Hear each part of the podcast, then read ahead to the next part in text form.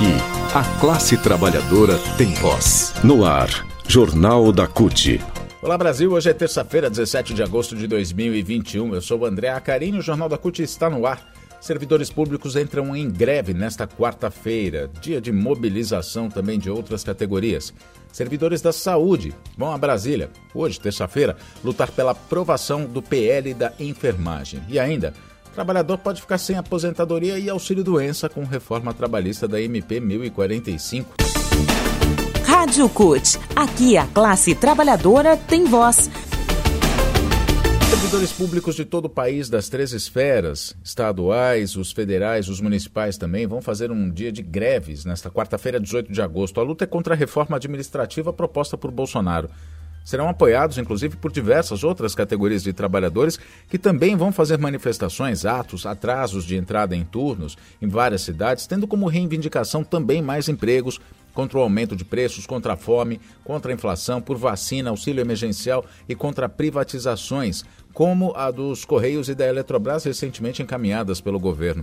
As CUTs estaduais, junto com suas entidades filiadas, os sindicatos, as federações e as confederações, além de movimentos sociais e demais centrais sindicais, já confirmaram atos em várias cidades do país. A relação completa está no cut.org.br. Carmen Fora, secretária-geral da CUT, diz que o dia 18 de agosto é o dia de mostrar que a dupla Bolsonaro-Guedes, Paulo Guedes, ministro da Economia, essa dupla não tem nenhum apreço pela classe trabalhadora, muito menos pelos brasileiros mais pobres, que vão ser os mais impactados pela reforma administrativa. Para Carmen, não é possível que esse governo continue atuando sem nenhuma preocupação com a vida dos brasileiros. Acabar com a presença do Estado brasileiro na, pro, na proteção à população, ela diz, é desprezar o cidadão que sempre necessita e recorre aos serviços públicos.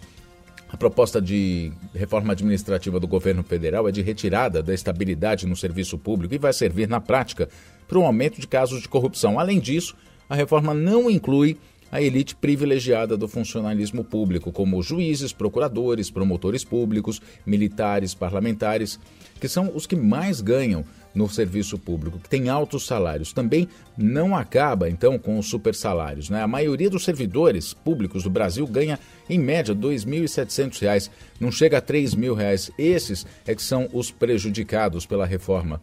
Para ela, somente com ações nas ruas e nas redes sociais e em todos os espaços é possível lutar por direitos e serviços públicos de qualidade à população.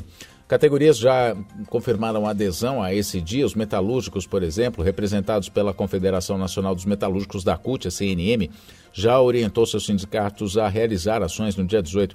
Nas portas de fábrica vão ser realizadas assembleias para dialogar com os trabalhadores e atraso também na entrada de turnos de duas ou três horas para denunciar os efeitos da reforma administrativa para o Brasil também vão ser feitos. O presidente da entidade, Paulo Caires, explica que os metalúrgicos vão participar do dia 18 também com panfletagens nas redes sociais e nos atos de rua que foram chamados pelas centrais sindicais. Paulo Caires diz o seguinte: nós vamos reforçar a nossa lógica de solidariedade entre os trabalhadores. A reforma é prejudicial a toda a sociedade e o dia 18 é o fortalecimento da classe trabalhadora. Somos uma só classe e estamos em luta, ele diz. Já os bancários também vão participar do Dia Nacional de Luta. A aprovação foi. A participação, na verdade, foi aprovada nos encontros nacionais dos bancos públicos foram realizados no início do mês.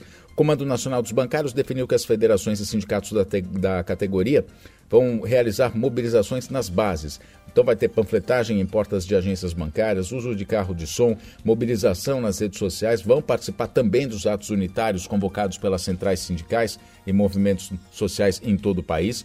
Os químicos, trabalhadores da categoria, representados pela Confederação Nacional dos Trabalhadores no Ramo Químico, a CNQ-CUT, a, a CNQ, na verdade, orientou os sindicatos de químicos de todo o país a se somarem a essas mobilizações.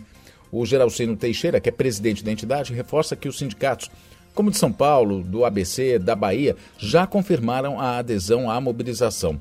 Ele diz: a PEC 32 ataca os servidores, mas nós, trabalhadores do setor privado, também vamos ser afetados com a destruição dos serviços públicos. Por isso, nos somamos a essa luta. Então, dia 18 de agosto, Amanhã, quarta-feira, greve nacional dos servidores públicos e mobilização de toda a classe trabalhadora. Repito, os locais onde já tem atos marcados, já tem vários locais, pelo menos em todos os estados, você tem no portal cut.org.br. Mobilização. Mobilização. Servidores e servidoras públicas municipais de todo o Brasil vão estar em Brasília hoje para participar de um ato com o objetivo de pressionar o Senado a aprovar o PL 2564, que é chamado de PL da enfermagem. Esse PL define carga horária máxima de 30 horas semanais e piso salarial de R$ 7.315 para enfermeiros e enfermeiras, além de R$ 5.120 para técnicos e técnicas e R$ 3.657 para auxiliares e parteiras. Se aprovado, vai beneficiar 2 milhões e 400 mil profissionais da enfermagem. A proposta de autoria do senador Fabiano Contarato, da, do Partido Rede do Espírito Santo, deve ser analisada pelo plenário assim que o presidente do Senado, Rodrigo Pacheco, do DEM de Minas Gerais colocar a proposta na pauta. Pacheco alega falta de recursos para aumentar os salários e contratar mais profissionais. A senadora Zenaide Maia, que é do PROS do Rio Grande do Norte, diz que tem recursos orçamentários suficientes para cobrir os gastos com piso salarial e jornada. O Fabiano Contarato, que é o autor, como a gente disse, entende que tem de se valorizar a categoria. Para ele, não basta chamar os profissionais de enfermagem, os profissionais da saúde, de heróis, se referindo à luta da categoria que está na linha de frente do combate ao novo coronavírus desde março do ano passado. Para ele, não basta chamar de herói, tem que valorizar financeiramente. É, essa é a justiça, não é? Essa é a segunda manifestação nacional realizada pela categoria na capital do país nos últimos 12 dias para cobrar de Rodrigo Pacheco, de Rodrigo Pacheco, presidente do Senado, que inclua o PL na pauta e a votação imediata do projeto, que já tem votos suficientes de senadoras e senadores para ser aprovado segundo os dirigentes sindicais. A manifestação mais recente ocorreu no dia 5 de agosto, Dia Nacional da Saúde. Direitos. A reforma trabalhista de Bolsonaro, contida na medida provisória 1045, traz, entre outras uh, maldades, um modelo de contratação que desobriga as empresas a pagarem as alíquotas de previdência.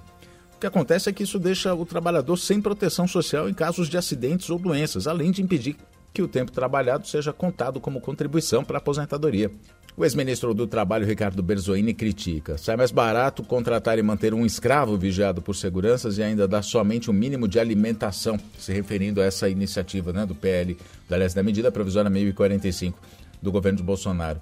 Berzoini se refere ao regime especial de qualificação e inclusão produtiva, chamado de REQIP, que é um, uma forma de contratação pela qual o trabalhador vai ser contratado durante dois anos por um salário de 550 reais por 22 horas semanais e ainda vai ter de tirar do próprio bolso pagamento para contribuir com a Previdência. As alíquotas variam de 11% a 20%, maiores, inclusive, do que as pagas por trabalhadores com carteira assinada que têm descontados de 7,5% a 14% do salário na folha de pagamento. Berzoini diz o seguinte: chama atenção a degradação do trabalhador que vai ser submetido a um trabalho sem nenhuma proteção, que não pode sequer pensar em sofrer um acidente porque não vai ter direito ao auxílio-doença, nem vai contar com esses dois anos trabalhados como contribuídos à Previdência. Segundo o ex-ministro, ainda, as empresas com maior responsabilidade social e que não querem ver seus nomes atrelados à exploração da mão de obra podem evitar contratar pelo Requipe. Jornal da CUT fica por aqui. Muito obrigado pela sua companhia. cutbrasil.org.br para mais notícias. Nas redes sociais CUT Brasil, Instagram, Twitter, Facebook e YouTube. E atenção, não perca amanhã cobertura completa dos atos em todo o Brasil no Dia Nacional de Mobilização da Classe Trabalhadora pelo portal da CUT. Até lá.